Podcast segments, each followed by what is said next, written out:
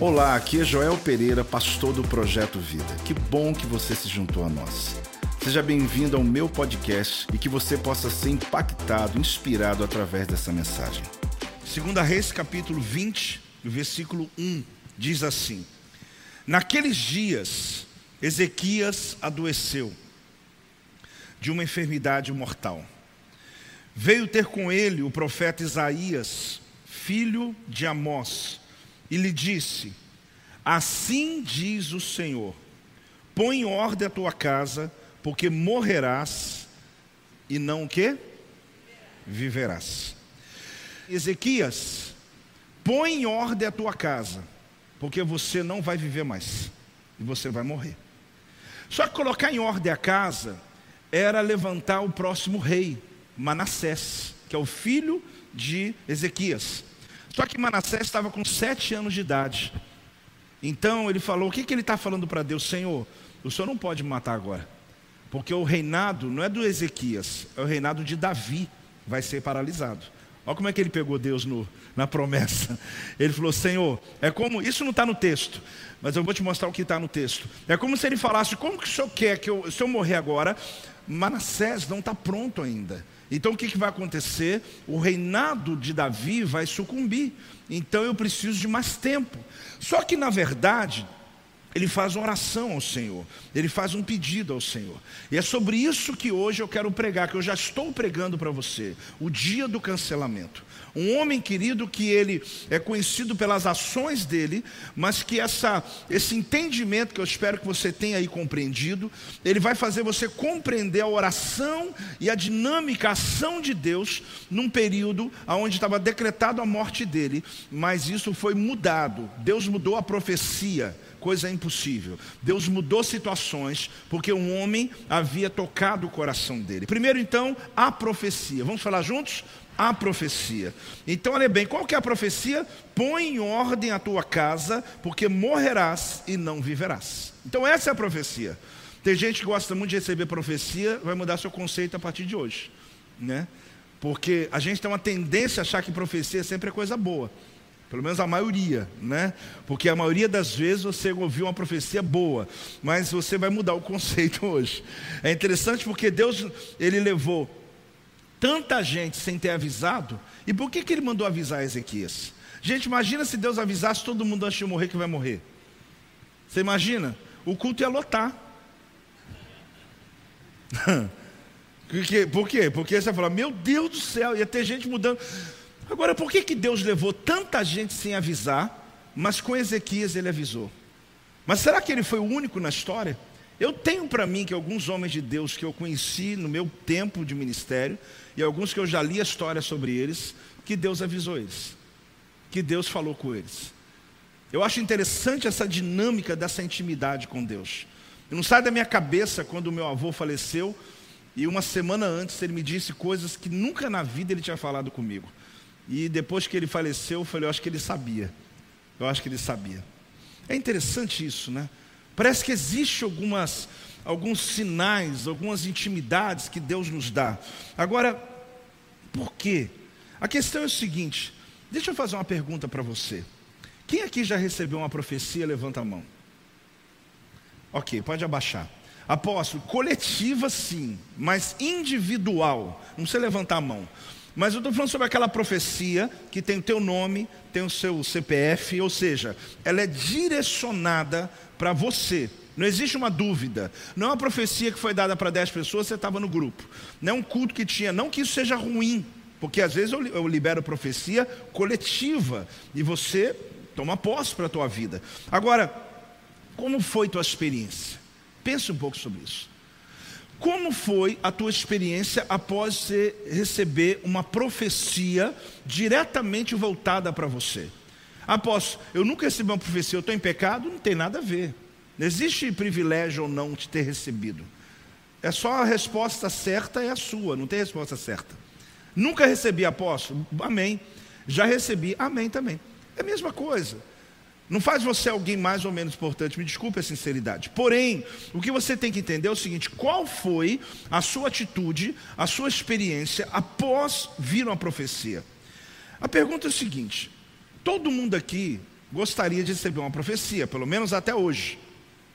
Agora, por que, que a gente acredita, como eu falei até agora, que profecia sempre será uma coisa boa? Por quê? A profecia que Ezequias recebeu, alguém aqui se aventura a dizer eu também queria? Nem levante a mão, irmão. Nem levante a mão. O profeta chega diante de você, é esse que vos digo, meu servo. Põe em ordem a tua casa. Vou até virar para lá para vocês vão lá. Tem gente até virando o rosto, sai, passa para lá. Eu só estou dando uma, uma ideia, né? Imagina o profeta chega e fala: Eis que vos digo, meu servo, põe em ordem a tua casa, porque morrerás e não viverás. Põe em ordem seus negócios, reúne a família, faz lá o, já a distribuição da tua herança, testamento, organiza a tua vida, porque você tem poucos dias de vida, ou talvez nem tão dias, pode ser um dia só. Nenhum de nós gostaria de receber uma palavra dessa.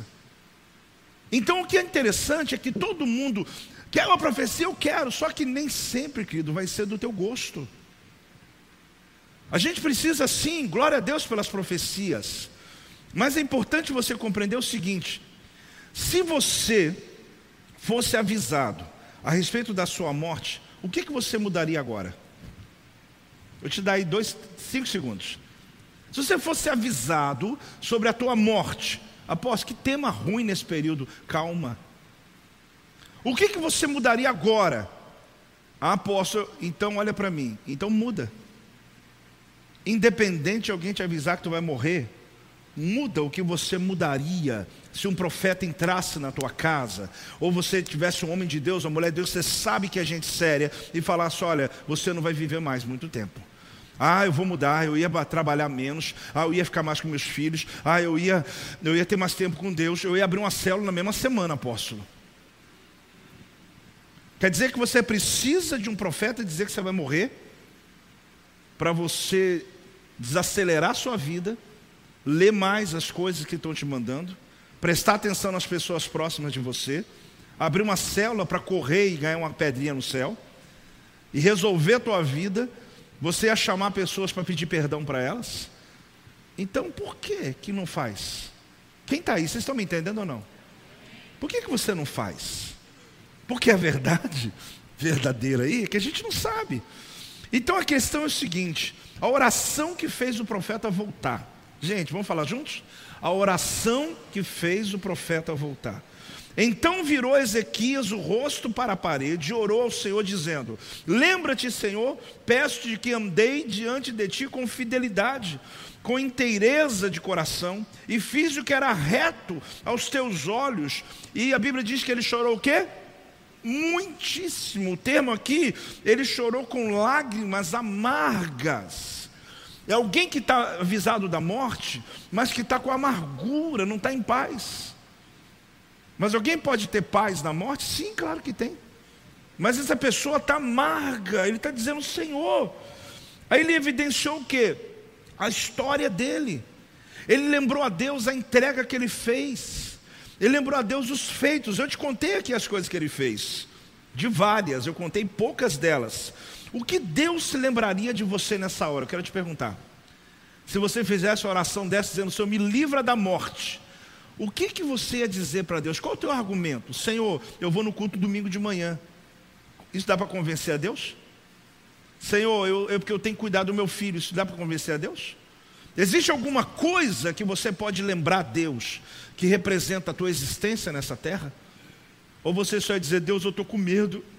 Isso convence a Deus? Vocês estão em silêncio hoje. Mas é por que, que esse tema é importante? Porque você vai ver aqui um padrão de cancelamento de situações da vida que já estão determinadas, mas que podem ser retrocedidas. Deus pode retroceder, movendo sobre a tua causa, sobre a tua casa, sobre a tua família, sobre teus negócios, sobre a tua saúde, sobre o teu ministério. Dá uma salva de palmas ao Senhor, sobre áreas da tua vida. Agora, a grande questão desse texto é uma nova profecia. Fale comigo. Irmãos, pega aí, pega aí, olha o texto, o que, é que o texto está dizendo. Pasmem com isso. Antes que Isaías, estou falando do profeta, lembra? Que deu a profecia. Antes que Isaías tivesse saído da parte central da cidade, veio a ele a palavra do Senhor dizendo o quê? Dizendo o quê? Volta. Dizendo volta. Irmãos, espera aí, você não está entendendo. O profeta veio aqui, eu estou falando de um profeta obediente. Vou te dar um dado aqui, irmãos. Isaías profetizou três anos, praticamente nu, pelado, no centro da cidade, pregando. Se eu olhasse para aquele profeta, ia dizer: Isso é maluco. Três anos pelado, ou com a tanguinha. Ele profetizou três anos, porque Deus mandou ele fazer isso, para mostrar a nudez da nação. Então estou falando de um indivíduo que obedece a Deus ao extremo. Esse homem chega e libera uma palavra para o homem e diz: Olha, tu vai morrer, põe a casa em ordem, beijinho, tchau, encontramos no velório. Está resolvido. Quando ele está indo, antes dele sair da parte central da cidade, ele está no palácio do rei, está saindo tranquilo, vem uma voz e fala assim: Isaías, fala Senhor, volta lá. Ué, ele podia dizer, mas isso nunca aconteceu. Eu fiz, o senhor mandou. Volta lá. Porque alguma coisa que ele falou comigo mexeu comigo. Volta lá. E cura ele. Ele não vai morrer mais não. Eu preciso dele. E além disso, diga para ele que eu vou dar mais 15 anos de vida para ele. E diga para ele que se o Assírio vier, todo o exército, eu mato eles, porque ele vai ter o melhor reinado da vida dele. Diga para ele que eu estou com ele. Isaías, sabe o que, que fez? Voltou, voltou, retrocedeu. Chegou lá no, na frente, o rei está lá com a cara na parede, está lá chorando amargamente. Ezequias, ué, você voltou? É, voltei. Voltei e tem uma palavra de Deus para você. E diz assim: o Senhor fala para ele: Diz a Ezequias, príncipe do meu povo, assim diz o Senhor, o Deus de Davi. Olha como Deus se apresenta na segunda vez.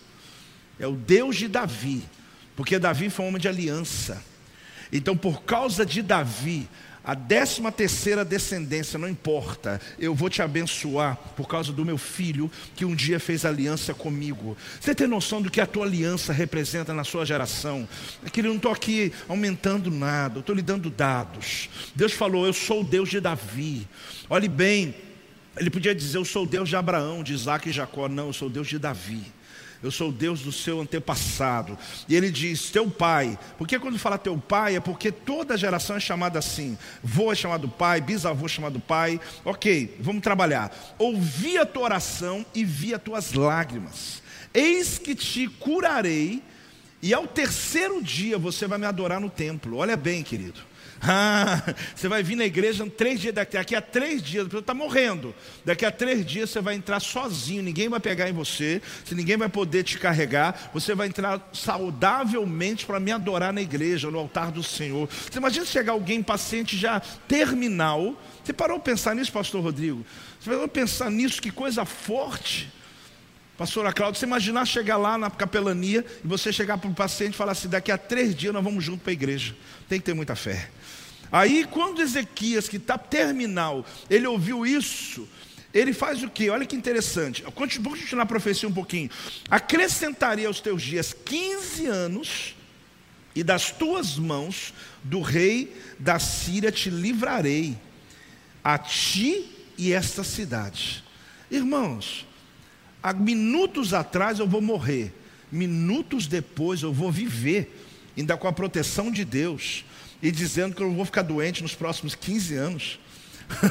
Porque quando Deus fala, eu vou te dar 15 anos, você imagina, nada vai pegar esse homem, nem Covid, nada pega. Porque agora ele está debaixo de uma profecia. Agora, defenderei a cidade por amor de mim e por amor de Davi, meu servo. Essa foi a profecia. Então, olhe bem, olha, olha o, que, o que Deus fala para ele. Daqui a três dias você vai andando por conta própria no templo ao eterno. Isaías voltou, aquele homem que vai morrer nos próximos, talvez até aqui denuncia, ele morreria nos próximos três dias, e Deus fala: não, daqui a três dias, tu vai andando de conta, de conta própria, você vai sozinho, vai adorar ao eterno. Quem quer receber essa parte da profecia, diga glória a Deus aí. Irmãos, que coisa tremenda! O que mais me apaixona, me envolve nesse texto, é uma mudança radical. O que, que uma oração pode fazer? Aqui me faz aprender a oração de cancelamento. Fale comigo, oração de cancelamento. Olhe bem, então o profeta Isaías clamou ao Senhor e fez retroceder 10 graus a sombra lançada pelo sol declinante no relógio de Acás. Deixa eu explicar o que, que significa esse entendimento aqui. Em sua oração, Ezequias reivindica as promessas que ele carregava como descendente de Davi, por isso tocou o coração de Deus, e que seu reino precisava continuar. Deus manda o profeta Isaías voltar, retroceder e dizer uma outra palavra, uma nova profecia. Sabe o que é você receber uma palavra aqui e minutos depois vem uma outra palavra pelo mesmo profeta? Aí você diz, mas esse profeta está confuso? Não, é porque o céu mudou o decreto e mandou te avisar que a tua oração chegou na minha presença e que Deus está mudando a tua história agora. Há 40 minutos atrás você era de um jeito, 40 minutos depois Deus está mudando a tua história. Pode celebrar por isso, irmão. Pode dar um glória a Deus em nome de Jesus. Glória a Deus. Agora é a seguinte, pega esse manto aí. Quando Ezequias ouviu a profecia, ele estava tão mal, talvez você faria o mesmo. Ele falou: Isaías, como que eu vou saber que daqui a três dias eu vou andando sozinho para o templo para adorar? Como que isso é possível? Aí Isaías deu uma chance para ele: olha, você escolhe. Deus mandou dizer para você o seguinte: tem um relógio de acaso, não tem o relógio do pai dele, que era o relógio do sol. O que é relógio do sol? Entenda uma coisa: é quando você usa a sombra para determinar que horas são do dia. Então, à medida que a sombra vai crescendo, significa que o tempo está passando. É um dos, dos, primeiros relógios da história da humanidade. Então ele falou: Olha, não tem o relógio do teu pai? Deus falou: Você quer que ele adiante a sombra, para mostrar para você 10 graus da sombra, para mostrar para você que a profecia é verdadeira, ou você quer que Deus atrase 10 graus da sombra? Ele falou: Adiantar pode dar uma confusão, porque é possível a gente se enganar, mas atrasar nunca houve. Não tem jeito. Então pede a Deus para atrasar 10 graus. E eu vou saber que Ele está comigo. Aí diz a palavra que Ezequias orou. Ele pede a Deus então para atrasar 10 graus. É exatamente baseado numa escadaria.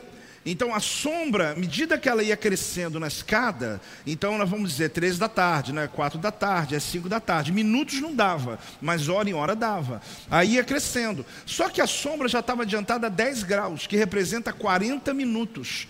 Aí Deus, sabe o que, que ele faz? Apóstolo, mas ele mexeu na rotação da terra. Deus fez o que que ele fez? Irmãos, vai, vai, pra, vai pesquisar na NASA e você vai se assustar você vai ver que descobriram que houve essa rotação, essa mexida, e Deus então mexe em toda a natureza e traz 40 minutos para trás. A sombra estava adiantada. O adiantado aqui é porque já está tudo resolvido, já está tudo determinado, já vai dizer que não tem jeito, isso aqui não tem ninguém que mude, porque já adiantou, não dá para mudar passado. Apóstolo, mas é o relógio do tempo, é, pela primeira vez você está entendendo isso. Deus voltou 40 minutos no tempo, pegou o profeta que tinha andado, aí eu que digo, né, porque a teologia não me dá base bíblica para isso, mas no meu entendimento, a andada dele até lá e a volta dele são os 40 minutos, porque não teria motivo 10 graus.